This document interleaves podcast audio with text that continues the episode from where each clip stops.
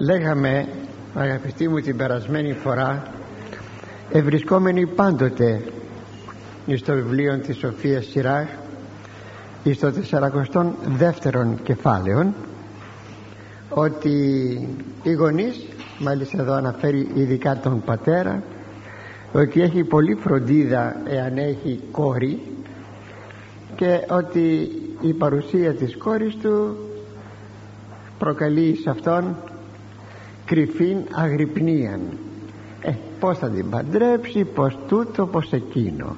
Αλλά δεν τελειώνουν εδώ τα βάσανα των γονέων για την κόρη τους γιατί έχουμε και άλλες περιπτώσεις οι οποίες αναφέρονται και είναι οι εξής.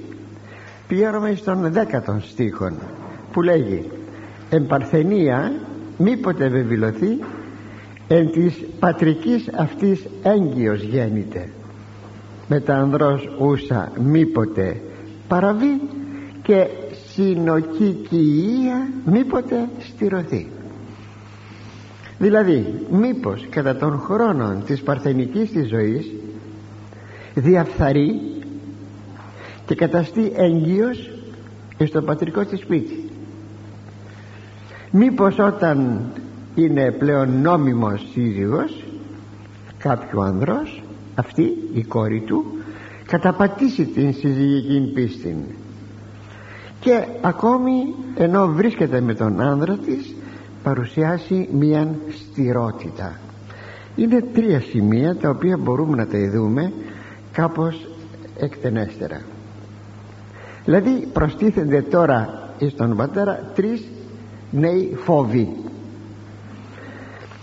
ο πρώτος φόβος είναι η περίοδος μήπως η κόρη που βρίσκεται ακόμη στο πατρικό της σπίτι σταθεί απρόσεκτη παρασυρθεί από κοσμικό περιβάλλον και φτάνει να έχει σχέσεις με έναν άνδρα ο οποίος και την καταστεί και θα την καταστήσει ε, έγκυος. Στην εποχή μας το θέμα έχει υψηλή οξύτητα, οξύτητα και νομίζω αυτό όλοι το γνωρίζουμε. Και το σπουδαίο είναι ότι έχουν πλέον καθιερωθεί και οι προγαμιές σχέσεις δηλαδή και προωθούνται μάλιστα αυτές οι προγαμιές σχέσεις πασίγνωστο είναι αυτό αντιλαμβάνεστε. Και έτσι λοιπόν προχωρούν οι σχέσεις από την πρώτη στιγμή που θα γνωριστούν πριν ακόμα κουβεντιαστεί το θέμα τους και τα λοιπά ήδη οι σχέσεις προχωρούν. Είναι δυστύχημα. Πρέπει να τονίσουμε ότι όποια μορφή και αν έχουν όπως και αν είναι οι προγραμμίες σχέσεις είναι πορνεία και συνεπώς είναι μεγάλη αμαρτία. Αυτό να το ξέρουν οι γονείς να το λένε στα παιδιά τους και στο αγόρι τους και στο κορίτσι τους λέγει ότι ο Ιερός Χρυσόστομος ότι ο γάμος δεν μπορεί να αρχίζει με πορνεία δεν είναι δυνατόν και φυσικά ένας τέτοιος γάμος μένει ανευλόγητος. Έχουμε ένα περίεργο σχήμα ενώ ο γάμος η ακολουθία του γάμου θεωρείται ότι είναι η ευλογία του γάμου από την άλλη μεριά έχουμε την παράβαση του νόμου του Θεού και συνεπώς έχουμε μια ανευλόγητη κατάσταση και ρωτώ στο ένα δεχόμεθα θέλουμε την ευλογία του Θεού στο άλλο ο τρόπος με τον οποίο κινούμεθα βέβαια δεν είναι πια ευλογία Θεού. Νομίζουν όμως πολλοί ότι ο γάμος όταν γίνει καλύπτει κάθε προγενεστέρα παρεκτροπή. Το έχω ακούσει πάμπολες φορές ότι ε, να παντρευτούν τα παιδιά ε, να μπουν στο δρόμο του Θεού έτσι λένε να μπουν στο δρόμο του Θεού να μην αμαρτάνουν πλέον τα παιδιά και λοιπά και λοιπά. Αγαπητοί μου αυτά τα κουκουλώματα δεν είναι ευλογία. Δεν προϋποθέτουν ευλογία. Γι' αυτό ας το προσέξουμε. Θα προσέλθουν και το αγόρι και το κορίτσι με αγνότητα εις των γάμων αν θέλουν να έχουν την ευλογία του Θεού. Αλλιώτικα τα πράγματα δεν είναι ευχάριστα. Βέβαια εδώ έχουμε το γάμο να μοιάζει με ένα ευπαθές φυτόν που θέλει προστασία από καιρικές μεταβολές. Πρέπει όλοι του περιβάλλοντος να φροντίσουν να στηρίξουν αυτόν τον γάμον δηλαδή να τον στηρίξουν να δημιουργούν πάντοτε προϋποθέσεις να πηγαίνουν όλα καλά και ευλογημένα. Επάνω σε αυτό το σημείο ότι μπορεί το κορίτσι να έχει γνωριστεί με κάποιον και να έχουν προχωρήσει οι σχέσεις. Έχουμε μια πολύ άσχημη ιστορία η οποία περιέργως μέσα στην Παλαιά Διαθήκη είναι καθόρισε και την πορεία προσώπων και πραγμάτων σε βαθμό που, που ίσως δεν το φανταζόμαστε. Είναι γνωστό ότι ο Ιακώβ έκανε 12 αγόρια έκανε, έκανε και πολλά κορίτσια.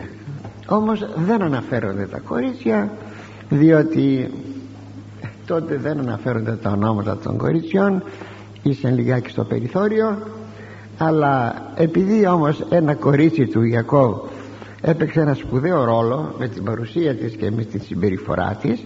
Γι' αυτό αυτή και ονοματίζεται. Λέγεται, ε, λέγεται Δίνα. Δέλτα ε. Η Δίνα. Αυτή όπως μας λέει το Ιερό Κείμενο της Γενέσεως εξήλθεν λέει κατά μαθήν εις τα στεγατέρας των εγχωρίων δηλαδή έφυγε από την κατασκήνωση που είχε ο πατέρας γιατί δεν είχαν σπίτι μένανε σε κατασκηνώσεις. Και βγήκε λέει από την κατασκήνωση και ήθελε να δει επειδή ήταν γύρω γύρω άλλοι διάφοροι λαοί. Η Παλαιστίνη ε, κατοικείτο βεβαίως από πολλούς λαούς. Άλλοτε αυτοί αργότερα υποτάχθηκαν εις τους Εβραίους. Έτσι λοιπόν βγήκε να δει από περιέργεια αχ αυτή η περιέργεια για μια κοπέλα να δει πως ζουν οι κοπέλες της περιοχής εκείνης. Και την είδε ο γιος του βασιλιά που έλεγε το Σιχέμ Σιχέμ.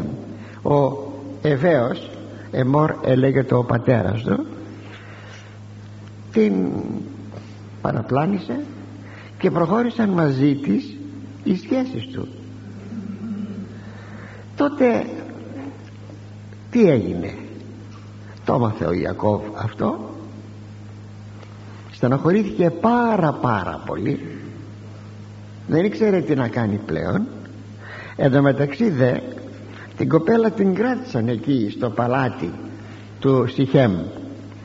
Και δεν γύρισε πίσω σπίτι της. Τώρα τα γόρια του ήταν στο λιβάδι και βόσκανε πρόβατα βόδια κλπ. Δεν είπε σε κανέναν τίποτε και περίμενε να γυρίσουν τα αγόρια του για να τους το ανακοινώσει. Όταν ήρθαν ο πρώτος ήταν ο Ρουβίμ ο δεύτερος ήταν ο Σιμεών ο τρίτος ήταν ο Λεβί. Σε αυτούς τους τρεις πρώτους ανέφερε το περιστατικό. Αυτοί θύμωσαν φοβερά θύμωσαν. Εναντίον τους Σίχεμ και χωρίς να πούν τίποτα στον πατέρα τους σκέφτηκαν να εκδικηθούν την απαγωγή της αδελφής των. Ήταν δραματική αυτή η ιστορία της απαγωγής. Πήγαν βέβαια να τη ζητήσουν να την πάρουν πίσω. Εκείνοι δεν την έδιναν την κοπέλα και είπαν μάλιστα να, να συμπεθεριάσουν και μάλιστα αν θέλετε πολλά μας εδώ αγόρια ή κορίτσια να πάρουν δικά σας κορίτσια και τα λοιπά. Αγόρια και κορίτσια εσείς να πάρετε τα κορίτσια τα δικά μας τέλος πάντων να συμπεθεριάσουμε. Αυτοί δέχτηκαν αλλά είχαν στο μυαλό τους κάτι το πολύ φοβερό. Ξέρετε αν θέλετε να συμπεθεριάσουμε θα σας θέσουμε έναν όρο εμείς έχουμε την περιτομή. Λοιπόν αν θέλετε όλα τα αρσενικά σας όλοι οι άνδρες πρέπει να περιταμούν και τότε βλέπουμε παρακάτω. Μπράβο. Κάλεσε λοιπόν το λαό του ο Εμόρ ο πατέρας του Σιχέμ και τον εκκίνωσε και το δέχθηκαν οι κάτοικοι οι άνδρες να περιταμούν γιατί ο Σιχέμ επέμενε πάρα πολύ λέγει ήταν τρελό ερωτευμένος με την Δίνα. Και τι έγινε αγαπητοί φοβερό πράγμα. Περιετάμισαν έκαναν περιτομή και την τρίτη μέρα λέει που υπήρχε ο πόνος ξέρετε τι είναι η περιτομή ε, προκαλεί λοιπόν πόνο είναι το άκρο της πόσθης δηλαδή του γεννητικού οργάνου του ανδρικού. Κόβεται εκεί κάποιο πετσί και τα λοιπά και τα λοιπά με αποτέλεσμα να έρθουν αυτοί οι δυο ο Ρουβίμ και ο Σιμεών και να κατασφάξουν τους άνδρες της περιοχής. Βεβαίως και τον Εμόρ τον βασιλιά βεβαίως και το γιο του τον Σιχέμ. Πήρανε την αδελφή τους και φύγανε όταν το έμαθε αυτό ο Ιακώβ κατατρώμαξε ρε παιδιά τους λέει δεν καταλαβαίνετε ότι εδώ που βρισκόμαστε εμείς είμαστε πάρα πολύ λίγοι και γύρω μας είναι τόσοι λαοί. Εάν λοιπόν έτσι συμπεριφερθούμε ποια θα είναι η τύχη δική μας; Τι είπαν μάλιστα τα δύο του αγόρια. Τι; Να τους αφήσουμε να προσβάλλουν την αδελφή μας. Ναι αλλά η αδελφή σας βγήκε από περιέργεια να δει πως ζουν οι γειτονικοί λαοί. Και την έπαθε. Ας καθόταν στο σπίτι της και βέβαια τίποτα δεν θα πάθαινε. Αυτό αγαπητοί μου είχε φοβερές συνέπειες παρακάτω στην ιστορία του Ιακώβ. Φοβερές συνέπειες. Σημειώσατε ότι ο πρώτος πάντοτε ήταν εκείνος ο οποίος ε, εκκληρονόμει προνόμια του πατέρα του και λοιπά. Είναι γνωστό αυτό στους Εβραίους ο πρωτότοκος. Τώρα ο Ρουβίμ ο πρώτος επειδή έκανε κάποια άλλη αμαρτία ας μην την αναφέρω αποκλείεται να σταθεί, να σταθεί αυτός κληρονόμος προνομίων όπως λέμε ο Αβραάμ εγέννησε τον Ισάκ ο Ισάφ που είναι; Ο Ισάκ έκανε δύο παιδιά τον Ιακώβ και τον Ισάφ. Ο Ιακώβ ήταν δευτερότοκος. Δεν έγινε ο Ισάφ ε, δεν έγινε κληρονόμος. Έγινε ο δευτερότοκος ο Ιακώβ. Έτσι λοιπόν ο Ρουβίμ αποκλείεται για ένα και αυτή της μεγάλης του αμαρτίας. Ο δεύτερος και ο τρίτος δηλαδή ο Σιμεών και ο Λεβί από τον οποίο Λεβί έχουμε την ιεροσύνη το γνωρίζετε απεκλείστησαν να πάρουν την ευλογία του πρωτοτόκου. Και τελικά ξέρετε ποιος την πήρε την ευλογία; Ο τέταρτος. Και ο τέταρτος ήταν ο Ιούδας. Έτσι από τον Ιούδα κατάγεται ο Δαβίδ και εκ του Δαβίδ ε, κατάγεται κατά, κατάνθρωπον ο Ιησούς Χριστός έτσι λοιπόν έχουμε όλες, όλα τα προνόμια που δίδονται στον τέταρτον Ιών. Σας είπα τον Ιούδα. Κοιτάξτε πόσα πράγματα βγήκαν, ξετροχιάστηκαν θα έλεγα από τη γραμμή τους επειδή ακριβώς η Δίνα παρουσίασε αυτό το φαινόμενο να είναι απρόσεκτη.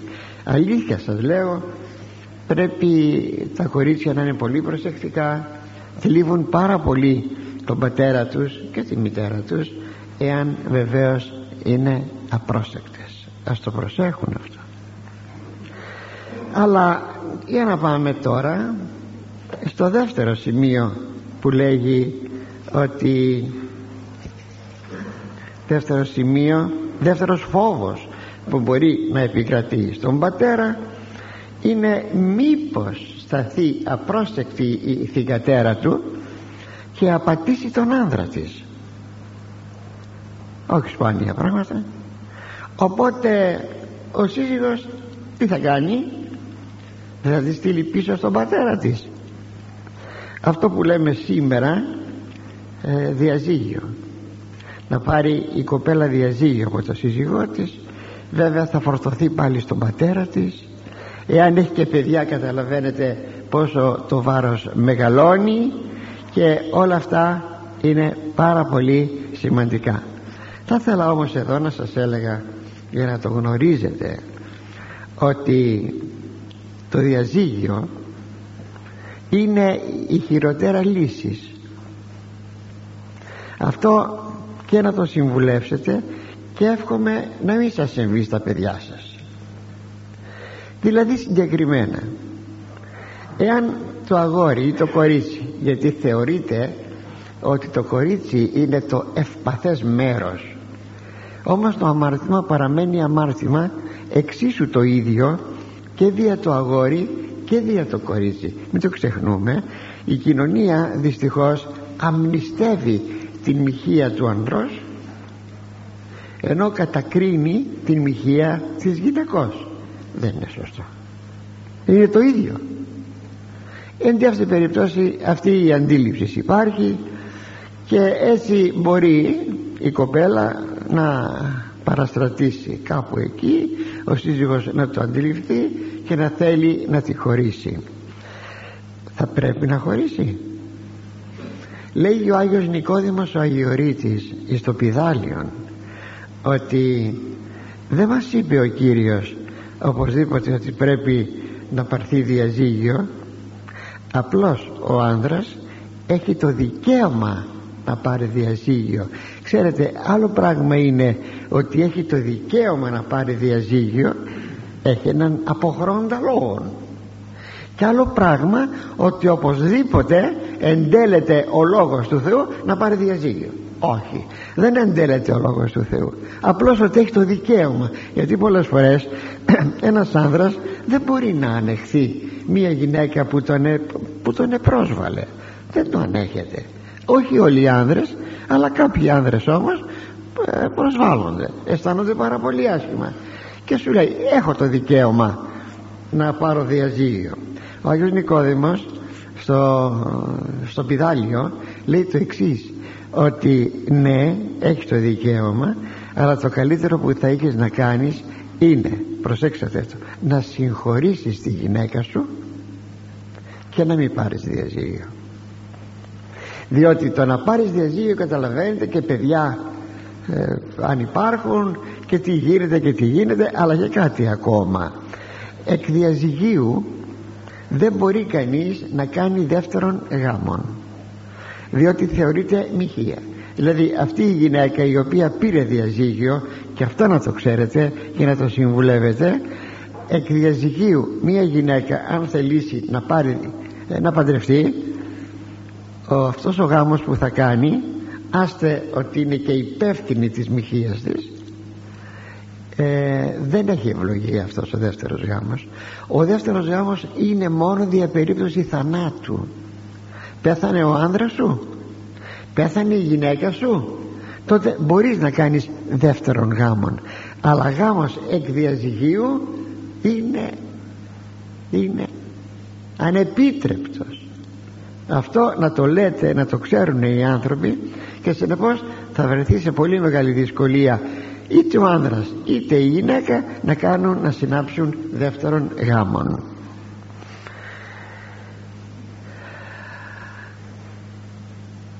και ακόμη κάτι ένα τρίτο σημείο που λέει έχουν πάλι οι γονείς των φόβων μήπως η θυγατέρα έχει κάποια στηρότητα δηλαδή δεν κάνει παιδιά. Μια στήρα γυναίκα τα παλιά τα χρόνια ακόμη και μέχρι σήμερα μπορεί να συμβεί αυτό όταν αντιληφθεί ο σύζυγος ότι η γυναίκα του δεν κάνει παιδιά φτάνει να την αποπέμψει από το σπίτι και να τη στείλει στον πατέρα της. Δηλαδή να πάρει διαζύγιο. Είναι ακατανόητο πράγμα αυτό. Ξέρετε παλιότερα δεν ήταν γνωστό διότι δεν υπήρχε η έρευνα στο θέμα πού είναι αυτή η στηρότητα. Σημειώσατε ότι και στον άνδρα υπάρχει η στηρότητα. Μπορεί να υπάρχει δηλαδή δεν είναι μόνο στη γυναίκα Α, αν διαβάσετε ολόκληρη την παλαιά διαθήκη όπου αναφέρεται στηρότης αναφέρεται στις γυναίκες. Στήρα λέει η τάδε στήρα η τάδε η Σάρα ξέρω εγώ. Ο άνδρας. Αυτός δεν μπορεί να έχει στηρότητα. Σήμερα το ξέρουμε. Και μάλιστα επιστημονικός. Είναι γνωστό ότι όταν το παιδί το αγόρι ε, περάσει μαγουλάδες παροτίτιδα. Γι' αυτό πρέπει όταν ένα παιδί σας εγγονάκι σας αγόρι το κορίτσι εδώ πειράζει η περίπτωση ε, να πάτε γρήγορα στο γιατρό να κάνει θεραπεία. Διότι αν δεν κάνει θεραπεία υπάρχει το ενδεχόμενο να αποκτήσει στηρότητα. Αυτό σήμερα νομίζω και ο τελευταίος άνθρωπος το γνωρίζει. Αν λοιπόν αγαπητέ μου εσύ αποπέμπεις τη γυναίκα σου γιατί δεν κάνει παιδιά αν είσαι εσύ η αιτία και μάλιστα η έρευνα που είναι πολύ ευκολότερη ιατρικός πρέπει να αρχίζει από τον άνδρα. Όχι από τη γυναίκα που είναι εκεί λίγο δυσκολότερη η εξακρίβωση. Αντιλαμβάνεστε λοιπόν ότι κάποτε και σήμερα σας είπα ακόμη αποπέμπουν και μάλιστα τα πεθερικά πω πω πω δεν αγαπούν την ύφη και μάλιστα ζουνάνε. Το γιο τους τι τι θέλεις στήρα γυναίκα εδώ αποκτήσει από γόνος και τον αναγκάζουν να τη διώξει. Αυτά τα πράγματα αποτελούν πρόβλημα στον πατέρα όταν τα σκέφτεται αγαπητοί μου. Δεν τελειώνουν όμως ούτε εδώ τα βάσανα του πατέρα και της μάνας. Έχουμε και μια συνέχεια. Για να δούμε. Εις τον, ενδέκατον στίχον διαβάζουμε τα εξής. Επιθυγατρή αδιατρέπτο στερέωσον φυλακήν μήποτε ποιήσει σε επίχαρμα εχθρής λαλιάν εν πόλη και έκλειτον λαού και κατεσχήνησε εμπλήθη πολλών. Δηλαδή να έχεις συνεχή και αυστηρή προσοχή σε αδιάντροπο θυγατέρα για να μην σε κάνει καταγέλαστον στους εχθρούς σου κακή συζήτηση στην πόλη και διασυρμό από τους πολίτες και έτσι σε καταντροπιάσει εν μέσω πλήθους ανθρώπων. Αυτός ο νέος φόβος του πατέρα για την κόρη τι είναι; Όταν αυτή είναι διάντροπη όχι απλώς ξεγελάστηκε βγήκε πιο έξω όπως η Δίνα και λοιπά και λοιπά σήμερα μάλιστα τα κορίτσια μας παρουσιάζουν αυτό το φαινόμενο να είναι αδιάντροπα. Ποιος τα έκανε αδιάντροπα τα κορίτσια μας; Πι, πάρα πολλοί παράγοντες. Πρώτα πρώτα η τηλεόρασης. Μετά οι φιλανάδες οι οποίες ζουν όπως ζουν. Μετά θα βλέπετε την κοπέλα και βγαίνει στις 10 το βράδυ έξω για να πάει σε καμπαρές, σε καφετέριες δεν ξέρω τι για να γυρίσει στις 5 το πρωί με τις παρέες της με τα τσιγάρα της με τα τούτα της με τα εκείνα της όλα αυτά την κοπέλα σήμερα την κάνουν να γίνεται αδιάντροπη βλέπεις στο δρόμο κοπέλες και καπνίζουν. Θα λέει κανείς βρε κοπέλα μου ε, δεν έχεις ντροπή που καπνίζεις στο δρόμο. Γιατί θα σου πει; Ή πως δίνεται. Μα δεν τρέπεσαι. Γιατί θα σου πει; Είσαι αναχρονισμένος εσύ που με κρίνεις ότι είμαι αδιάντροπη έτσι λοιπόν μια κοπέλα σήμερα πολλές κοπέλες. Είναι αδιάντροπες ερωτομανείς και κακοκέφαλες. Δεν παίρνει από λόγια ούτε από συμβουλή μια τέτοια κοπέλα. Και συνεπώς πως να διορθωθεί; Είναι μια κοπέλα μέσα στο σπίτι τέτοια αληθινή συμφορά για τον πατέρα της και τους οικείους της. Όσο μπορεί να περιορίζει την κόρη του αν ερωτήσετε τι μπορεί να κάνει ο πατέρας ας το κάνει. Δηλαδή όπως λέγει εδώ σταρέωσαν φυλακή φυλακή θα πει φύλαγμα. Δηλαδή να παγιώσεις το φύλαγμα της κόρης σου να το έχεις σταθερό. Αλλά θα μου πείτε μέχρι πήγου βαθμού χωροφύλακας θα γίνει ο πατέρας. Δεν μπορεί αυτό και σε κάθε βήμα να φυλάει την κόρη του δεν γίνεται. Όταν θέλει κανείς να κάνει αμαρτίες μέσα στο μπουκάλι του λαδιού να βάλουμε έναν άνθρωπο το αγόρι μας το κορίτσι μας θα κάνει εκείνο που θέλει. Αυτό είναι το δυστύχημα. Πάντως δεν έχω να δώσω καμία περισσότερη συμβουλή. Θα έπρεπε βέβαια να υπάρχει μια σχετική αγωγή. Θα μου πείτε τα κάναμε αλλά να που η κόρη μας παρουσίασε αυτά τα φαινόμενα. Τότε τότε πολύ προσευχή ώστε να επιστρέψει το κορίτσι μας στο άτακτο και πολύ υπομονή εις τα σχόλια των ανθρώπων. Και προχωρούμε. Λέει ο δωδέκατος στίχος. Παντή ανθρώπο μη έμβλεπε εν κάλλη και εν μέσω γυναικών μη συνέδρευε και η απόδοση μη βλέπεις γοητευμένος το κάλος ή ουδήποτε ανθρώπου και ανδρός και γυναικός. Και μη κάθεσαι ανάμεσα σε γυναίκες. Εδώ προχωρεί ο Ιερός Συγγραφεύς σε νέο θέμα. Είναι αλήθεια ότι το κάλος στον άνθρωπο είναι έργο του Θεού. Εάν ένας άνθρωπος είναι ωραίος είτε άνδρας είτε γυναίκα έχουμε ωραίους ανθρώπους. Δεν υπάρχει αντίρρηση η ομορφιά οφείλεται εις τον δημιουργό εις τον Θεό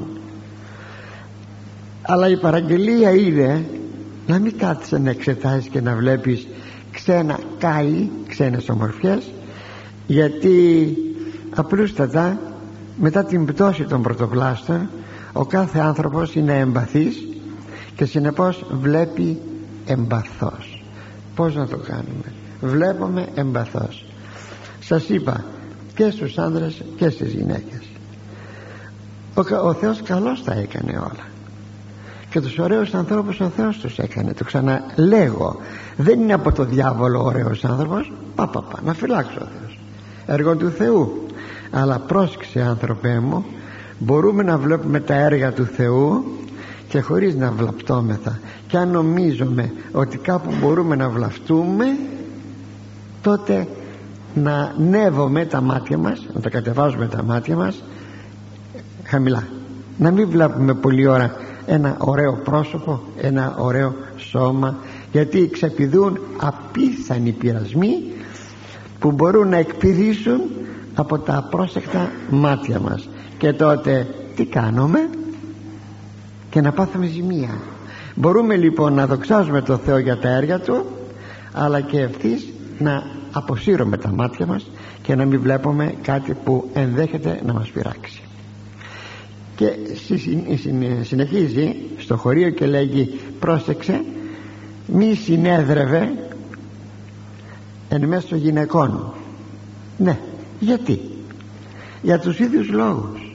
Όπως και πιο πάνω είπε δημιουργείται ακόμη μία οικειότητα όταν κανείς κάνει συντροφιά ας πούμε με γυναίκες ως άνδρας και αυτό θα δημιουργήσει μεγάλη ζημία.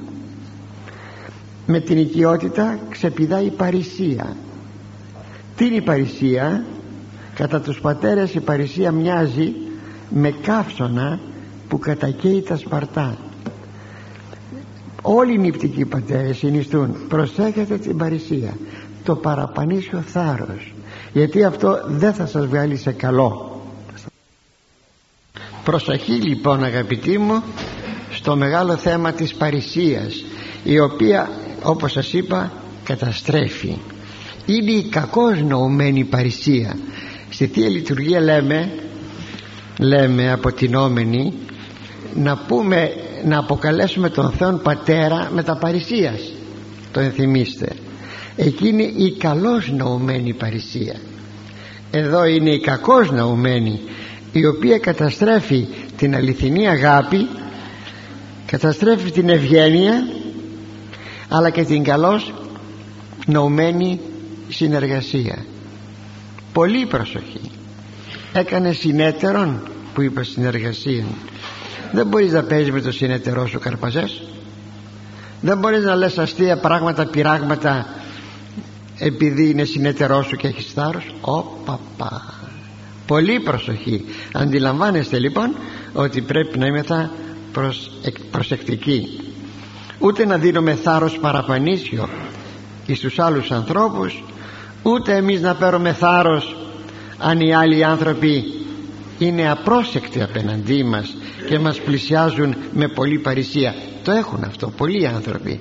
Εμείς θα δείχνουμε μια σοβαρότητα και αμέσως θα τους κόβουμε την ορμή και εμπροκειμένου ιδιαιτέρως η συντροφιά με γυναίκες.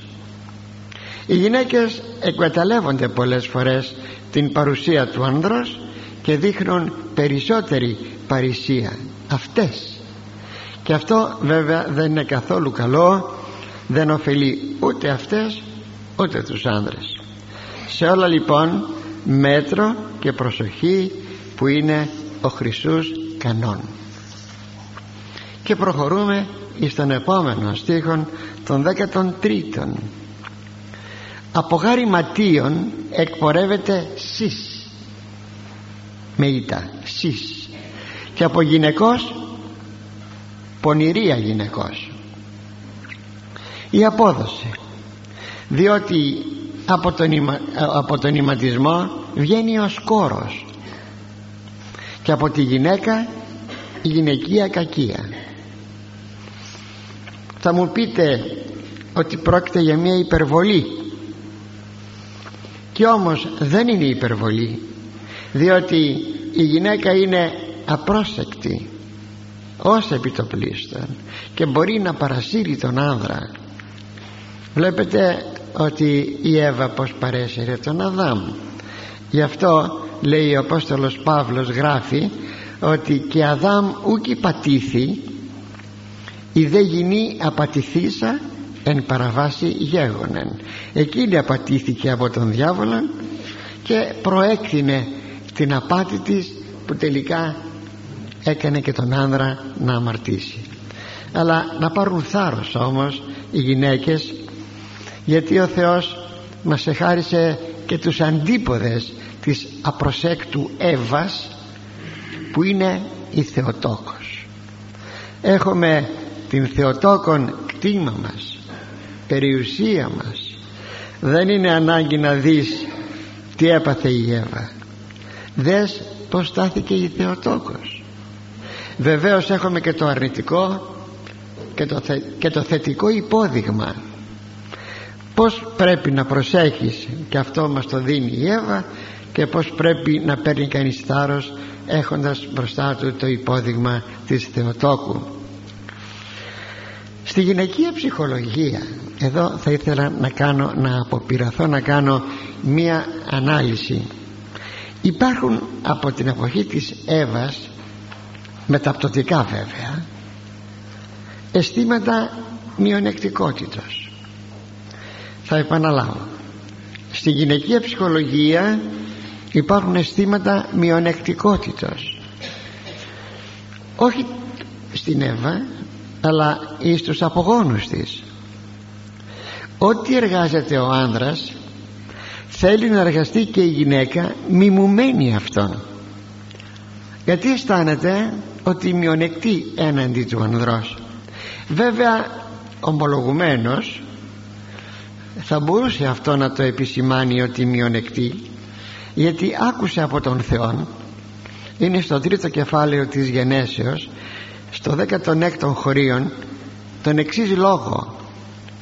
Αφού στάθηκες απρόσεκτη Εύα και δεν είδες πως έπρεπε να συμπεριφερθείς λοιπόν αυτός ο Αδάμ δηλαδή ο άνδρας σου σου κυριεύσει. Κυριεύω θα πει γίνομαι Κύριος. Ξέρετε άμα διαβάσουμε τα πολύ προσοχής αυτά τα κεφάλαια τα πρώτα της γενέσεως το κυριαρχικό δικαίωμα το πήρε και η Εύα και ο Αδάμ. Όταν είπε να κατακυριεύσει να κατακυριεύσουν γιατί και η γυναίκα άνθρωπος είναι να κατακυριεύσουν την γη την φύση. Όλα μπορούν να τα κατακυριεύσουν. Όμως ουδέποτε θα κατακυρίευε ο άνδρας τη γυναίκα ή η γυναίκα τον άνδρα. Θα ήταν ανόητο ανάποδο πράγμα. Τώρα όμως ο Θεός τι λέει; Αφού είσαι απρόσεκτη. Τώρα θα σε κατακυριεύσει ο σύζυγός σου. Αυτός θα είναι ο Κυριός σου. Η γυναίκα αυτό το πράγμα το έφερε βαρέως. Μπήκε βαθιά μέσα στην ψυχολογία της και από τότε δεν μπορεί να ησυχάσει τόσο γιατί θέλει να υπερνικήσει αυτό το αίσθημα μειονεκτικότητας. Με τους τρόπους που εκείνη θα βρει θα δούμε και λίγο παρακάτω όσο και για να εκδικηθεί τον άνδρα. Η αλήθεια ότι μέσα στην ιστορία έγινε αυτή η κατακυρίευση της γυναικός σε πολύ βάρβαρο τρόπο με πολύ βάρβαρο τρόπο. Όλοι οι λαοί μετεχειρίστηκαν τη γυναίκα ως ρες. Λατινικά θα πει πράγμα ως αντικείμενο. Τη γυναίκα σίγουρη, σίγουρα έτσι πέρασε πάρα πολύ άσχημα. Αυτό το πράγμα είναι γιατί ο άνδρας εξεμεταλλεύθη αυτήν την όλη ιστορία. Όμως έρχεται το Ευαγγέλιο και βλέπουμε ότι τα πράγματα τα βάζει στη θέση τους.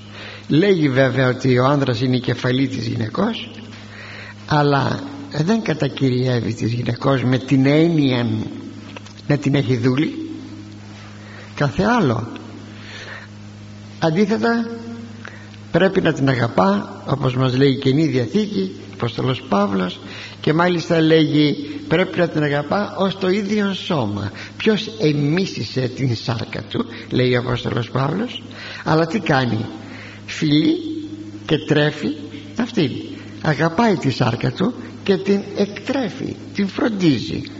Έτσι λοιπόν οφείλεις τη γυναίκα σου να την αγαπάς και να, τη, να δείχνεις κάθε τι που να δείχνει απέναντί της μια άνεση. Εκείνο το ε, εκτρέφει είπαμε και πρέπει η γυναίκα να αισθάνεται μια άνεση κοντά στον άνδρα. Αυτή η άνεση οφείλεται στην ευγένεια και τον καλό χαρακτήρα του ανδρός και πρέπει έτσι η γυναίκα να αισθάνεται χωρίς όμως ποτέ αυτό να το εκμεταλλευτεί. Στο βάθος ωστόσο παραμένει πάντα το αίσθημα της μειονεκτικότητας έτσι προσπαθεί η γυναίκα να μιμηθεί τον άνδρα στα έργα του στη συμπεριφορά του και εκεί ακριβώς τα πράγματα χαλάνε. Η γυναίκα προσπαθεί παραδείγματι να οικειωθεί την ανδρική ενδυμασία διότι για αυτήν η ανδρική ενδυμασία ξέρετε τι είναι.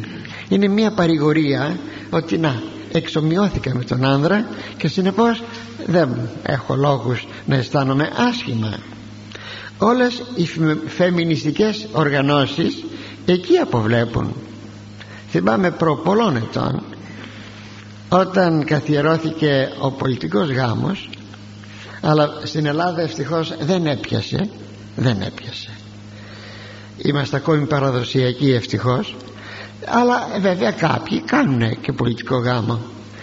Τι είπαν οι φεμινίστριες στη Λάρισα; Επιτέλους δεν θα ακούει η γυναίκα εκείνο το φοβερό του Παύλου ότι η γυναίκα πρέπει να υποτάσσεται στον άνδρα. Επιτέλους δεν ανέχεται δηλαδή η γυναίκα τέτοια πράγματα. Μιλούν για ισότητα. Μα ισότητα και από την ίδια τη βιολογία είναι η γυναίκα διαφορετική από τον άνδρα.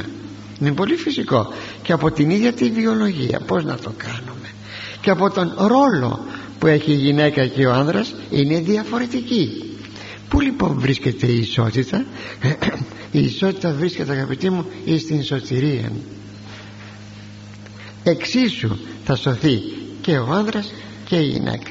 Δεν υπάρχει ουδεμία απολύτως παρέκκλησης και εκεί είναι όλη η ιστορία της ισότητας. Και ενώ ο χριστιανισμός έδωσε την ισότητα στη σωτηρία οι γυναίκες παρά τα αυτά δεν αναπαύονται. Θέλουν σώνει και καλά να ξεπεράσουν τον άνδρα. Πάλι γράφει ο Παύλος γινή εν ησυχία μανθανέτο εν πάση υποταγή.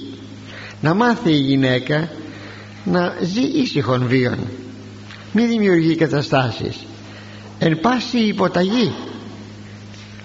Γυναική ούκ επιτρέπω αυθεντήν ανδρός. Αλλά είναι εν ησυχία γράφεις στην πρώτη προς Τιμόθεο επιστολή του ο Παύλος. Δεν επιτρέπω λέει στην γυναίκα να κάνει τον Κύριο τον αυθέντη αυθεντήν απαρέμφατο στον άνδρα. Όχι. Θα είναι ανυποταγή και ανησυχία θέλετε απόδειξη ότι η γυναίκα παρά τα αυτά δεν ησυχάζει. Αποπειρώνται λέω μερικά πρόσφατα πράγματα οι γυναίκες να καταργήσουν το άβατον του Αγίου Όρους μία, μία γυναίκα η οποία είναι ευρωβουλευτήνα εκεί στο, στις Βρυξέλλες που και τα λοιπά εισηγήθηκε παρακαλώ να μην είναι άβατον το Άγιον Όρος να έχουν δικαίωμα οι γυναίκες να μπαίνουν μέσα. Γιατί δεν σας φτάνει δεν έχετε εκκλησίες απ' έξω γιατί πρέπει να πάτε εκεί. Θέλετε να απολαύσετε τις ομορφίες του Αγίου Όρους η Χαλκιδική έχει τρία ποδάρια. Δηλαδή τρία ποδάρια ε, ξέρετε η Χαλκιδική. Στο ένα ποδάρι είναι εγκατεστημένο το Άγιον Όρος. Πηγαίνετε στα άλλα ποδάρια θα λέγαμε οι ομορφές οι φυσικές είναι και στα άλλα δύο ποδάρια της Χαλκιδικής. Όχι εκεί θέλουμε να πάμε. Να, αν είναι δυνατόν να ξεπορτίσουμε από εκεί τους μοναχούς. Να τους βάλουμε σε πειρασμό. Βλέπετε πως σκέφτεται η γυναίκα. 100% ε, δαιμονικά. Κάτι άλλο. 2.000 τώρα χρόνια και από την Παλαιά Διαθήκη και, από την, και στην Κοινή Διαθήκη. Στην ιεροσύνη προσέχεται μόνο ο άνδρας. Γυναίκες στην ιεροσύνη δεν έχουμε. Θέλουν να μπουν στην ιεροσύνη. Βλέπετε κάτι στο προτεσταντισμό κάτι στο ομοιοκαθηγκλισμό ξέρω εγώ και γίνονται και επισκοπίνες παρακαλώ. Τα έχετε διαβάσει στις εφημερίες τα διαβάζετε και τα ξέρετε. Γιατί κοπέλα μου γιατί κυρά μου δεν σου είναι αρκετό το ότι υπάρχει ο επίσκοπος ο πρεσβύτερος στην, ε, στην πόλη σου. Πρέπει δηλαδή και εσύ να γίνεις να γίνεις ιερία να γίνεις δεσποτίνα. Για ποιο λόγο; Τι έχεις να προσθέσεις; Έλειψαν οι άνδρες; Όχι θα γίνω δεσποτίνα. Πολύ άσχημα πράγματα. Όλα αυτά είναι καμώματα αγαπητοί μου του εγωισμού της ειδικής ψυχολογίας που ζει η γυναίκα την ψυχολογία σας είπα αισθημάτων μειονεκτικότητος αυτό είναι. Και αν δεν είναι τι άλλο μπορεί να είναι αυτή της η συμπεριφορά; Και μετέχεται η γυναίκα κάθε είδους πονηρία και κακία προκειμένου να επιτύχει το σκοπό της. Μόνον η αληθινή χριστιανή γυναίκα που την κοσμή η θεοσέβεια και η σεμνότης μένει στην ησυχία. Τη λέξη ησυχία τη βάζω εντός εισαγωγικών. Δηλαδή δεν επιδιώκει πράγματα που δεν της ανήκουν όπως παραγγέλει εξάλλου και ο Απόστολος Παύλος. Ήδη η γυναίκα χρησιμοποιήθηκε ως διακόνησα. Να υπηρετεί στο έργο των ποιμαντικών στις βαπτίσεις γυναικών από την εποχή ακόμη της αρχαίας εκκλησίας ο Ιερός Χρυσόστομος αναφέρεται στις διακόνησες και μάλιστα σε μια η οποία υπερήχε η Ολυμπιάδα. Είναι γνωστό. Αυτές τι έκανε; Υπηρετούσαν στο ποιμαντικό έργο. Φέρει σε μια οικογένεια. Ένας άνδρας να πάει δεν είναι πάντοτε εύκολο μια γυναίκα είναι ευκολότερο να πάει. Στη βάπτιση γυναικών δεν είναι εύκολο να μετέχουν άνδρες ενώ οι γυναίκες ε, προσυδειάζει η παρουσία της η παρουσία τους να διακονήσουν στη βάπτιση και ούτω καθεξής. Αντιλαμβάνεστε λοιπόν ότι η γυναίκα δεν μπήκε στο περιθώριο. Διακονεί την εκκλησία. Δεν μπορεί όμως να μπει μέσα στο ιερό δηλαδή να μπει παραπέρα στο θέμα της ιεροσύνης. Αυτά αγαπητοί μου και δια την γυναίκα και θέλει πολύ προσοχή. Και προχωρούμε εις τον επόμενο στίχον τον 14 κρίσον πονηρία ανδρός ή αγαθοποιός γυνή. Και γυνή κατεσχήνουσα ισονιδισμών προτιμωτέρα λέγει είναι η φανερά κακία του ανδρός το πω παρά υποκριτική εξαιρετική εξυπηρετική γυναίκα. Και ακόμη περισσότερο γυναίκα που καταντροπιάζει και εξευτελίζει τον άνδρα. Υπάρχουν γυναίκες που ξεφτελίζουν τον άνδρα. Γενικά υπάρχουν και σύζυγοι που ξεφτιλίζουν τον σύζυγό τους και λένε ένας σωρό κοσμητικά επίθετα δια των σύζυγων και τον κατεξευτελίζουν. Ναι θυμάμαι είχα βρεθεί κάποτε ήμουνα πολύ μικρός. Ήμουνα κάτω των 10 ετών σε ένα σπίτι που γιόρτασα. Α, αυτή η κυρία είχε καλέσει μερικές φιλενάδες της είχε προσφέρει κάποιο τσάι όπως λέμε απογευματινό. Ήταν καλεσμένη και η μητέρα μου θυμάμαι το τσίκο τσομπολιό υπήρχε εκεί. Με αντικείμενο ξέρετε αναφορά στα κουσούρια του ανδρός. Η καθεμιά έλεγε ε, ο, ο, άνδρας μου, ο άνδρας μου ροχαλίζει ο άνδρας μου τούτο ο άνδρας μου εκείνο είπαν η κάθε μια εκείνο που είχε για τον άνδρα της. Ξεφτυλισμός δηλαδή. Η μητέρα μου δεν μιλούσε. Εγώ ακροατής παιδάκι σας είπα με είχε πάρει μαζί της κάποια στιγμή λέει η οικοδέσποινα η κυρία Μητυλινέου δεν μας είπε τίποτα για τον άνδρα της και απαντάει η μητέρα μου δεν έχω τίποτα εναντίον του ανδρός μου είμαι πάρα πολύ ευχαριστημένη. Ήμουν αυτίκος το άκουσα με τα αυτιά μου και εσύγησαν αυτές όλες οι κυρίες και δεν είχαν πια να λένε τίποτα. Λοιπόν όπως βλέπετε κάθονται και κοτσομπολεύουν ε, τους άνδρες τους και είναι πάρα πολύ κακό πράγμα. Και όχι μόνο σε ασθενούς κύκλους αλλά και σε ευρυτέρους κύκλους. Το ξέρετε αυτά τα πράγματα ξέρετε.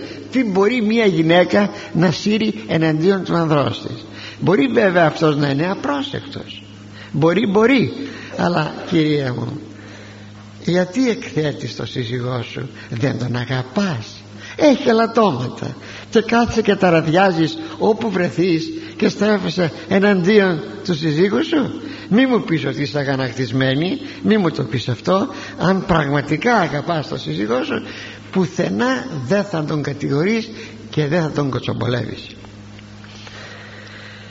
Πάντως μας εκπλήσει εδώ η εμπειρία του Ιερού συγγραφέως που έγραψε αυτό που έγραψε που σας διάβασα σε σχέση με τη γυναίκα αν ζούσε στην Καινή Διαθήκη ίσως να μην έγραφε έτσι. Αλλά ας μην σχολιάσουμε περισσότερο. Σήμερα η χριστιανή γυναίκα εμπνέεται από το Ευαγγέλιο.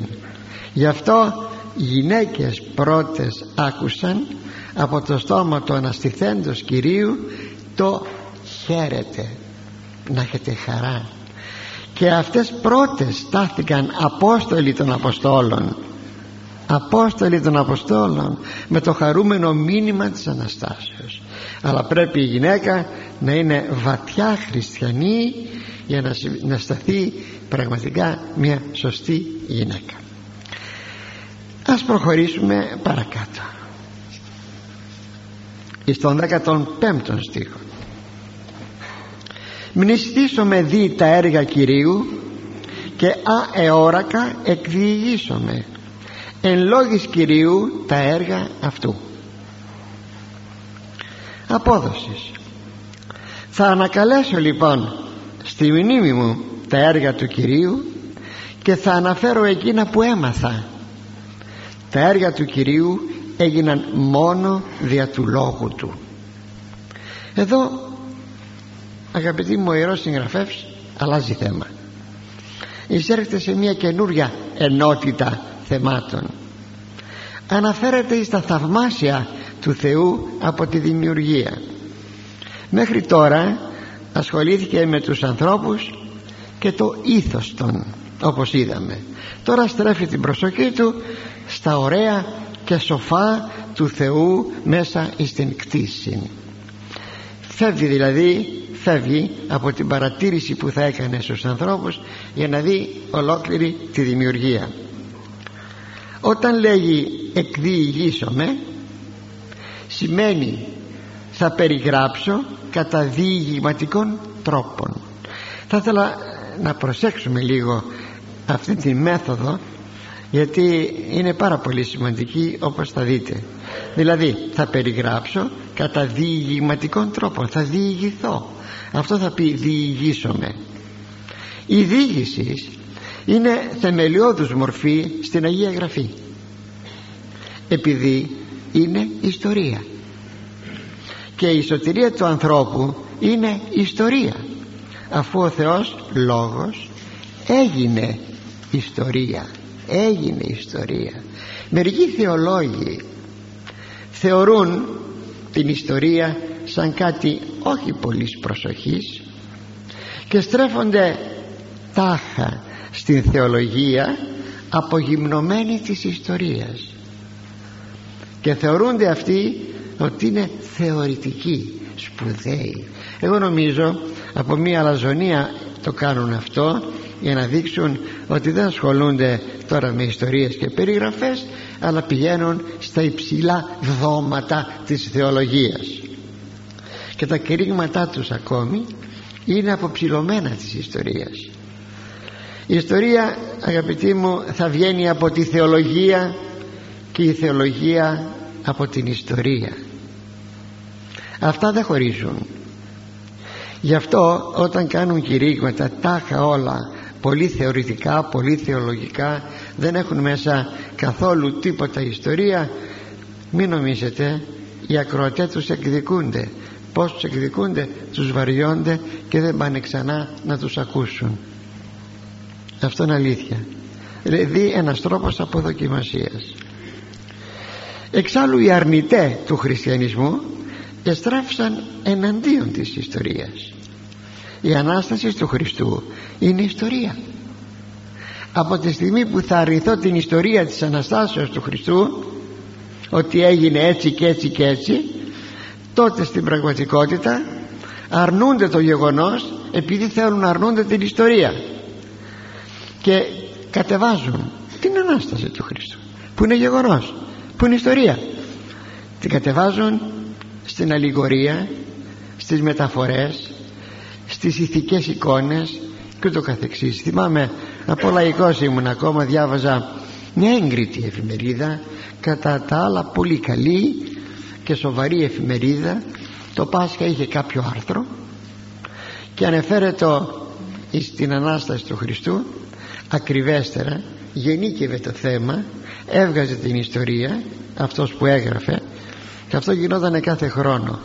Με είχε αγανακτήσει η περίπτωση και να σου μιλάει ότι η Ανάστασης έγινε την Άνοιξη και ήθελε να δηλωθεί η Ανάσταση της φύσεως.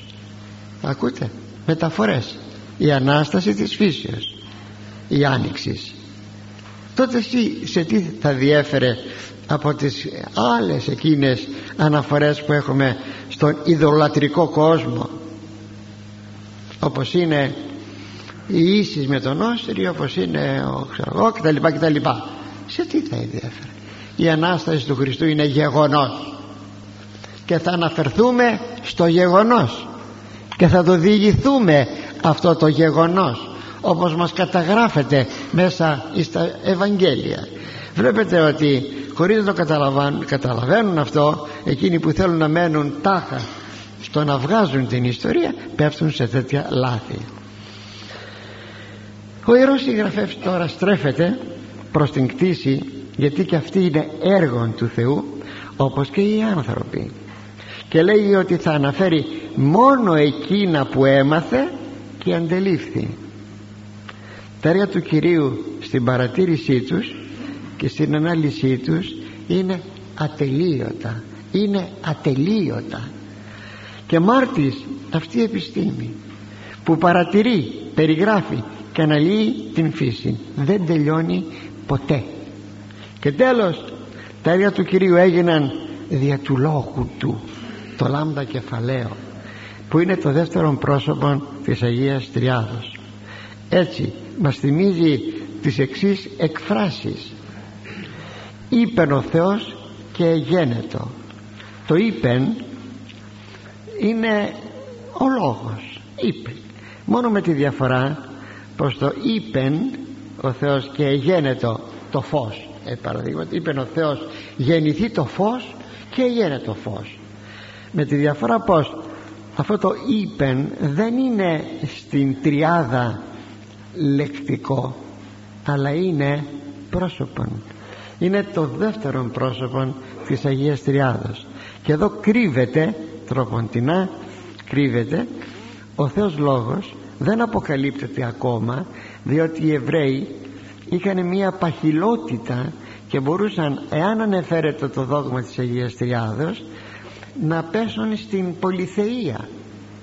Γι' αυτό το θέμα της αποκαλύψεως ότι ο Θεός είναι τριαδικός έμενε να μας το αποκαλύψει ο Ιησούς Χριστός και που αποτελεί την Καινή Διαθήκη αυτός είναι ο λόγος. Ακόμη γίνεται και φιδωλή αναφορά Αγίων Αγγέλων. Βέβαια έχουμε αναφορά Αγίων Αγγέλων στην Παλαιά Διαθήκη έχουμε. Αλλά είναι πολύ φιδωλή γιατί υπάρχει φόβος και εκείνοι οι Άγιοι Άγγελοι να θεοποιηθούν. Δηλαδή παντού φροντίζει η Γραφή να μην κάνουν στραβές ερμηνείες οι Εβραίοι. Ακόμη μας λέγει η Παλαιά Διαθήκη. Το λόγο Κυρίου είναι στο ψαλτήρι. Οι ουρανοί εστερεώθησαν. Πως, έγιναν, πως έγιναν οι ουρανοί με τον λόγο του Κυρίου. Αλλά εδώ ποιος είναι ο λόγος; Λάμδα κεφαλαίο το δεύτερο πρόσωπο της Αγίας Τριάδος. Και όπως διατυπώνει ο Ιωάννης ο Ευαγγελιστής πάντα δι' αυτού εγένετο. Όλα έγιναν δι' αυτού του λόγου. Και χωρίς αυτού εγένετο ουδε εν ο γέγονε. Τίποτε δεν έγινε από ό,τι έγινε έξω από τον Θεόν λόγων. Λέει ήδη στο πρώτο κεφάλαιο του ο Ιωάννης εις τον τρίτον στίχον. Αυτή η θέση ότι τα πάντα έγιναν από τον Θεόν λόγων τον μετέπειτα Ιησούν Χριστόν είναι μια σπουδαία αποκάλυψης και ανακάλυψης του πιστού είναι ένα θεμελιώδες στοιχείο της ταυτότητας του Ιησού Χριστού. Και η ανακάλυψη της ταυτότητας του Ιησού Χριστού αγαπητοί είναι η μεγαλύτερα ανακάλυψη του ανθρώπου. Αυτή η ανακάλυψη ταυτίζεται με τον προσδιορισμό που λέει ο Παύλος επίγνωσης έχετε λέει η επίγνωση του Ιησού Χριστού. Και είναι η επίγνωση του Ιού του Θεού που είναι το μεγάλο κεφάλαιο της σωτηρίας μας πρέπει να ανακαλύψουμε ποιος είναι ο Ιησούς Χριστός. Είναι ο Θεός Λόγος που εδημιούργησε τα πάντα και χωρίς αυτού εγένετο ουδε εν γέγονεν. Και συνεπώς αγαπητοί μου η παρουσία η γνώση αυτή μας δημιουργεί κάτι το μεγαλειώδες στην ψυχή μας και τιμούμε δεόντως των Θεών Λόγων των μετέπειτα Ιησούν Χριστών ο Κύριος να σας ευλογεί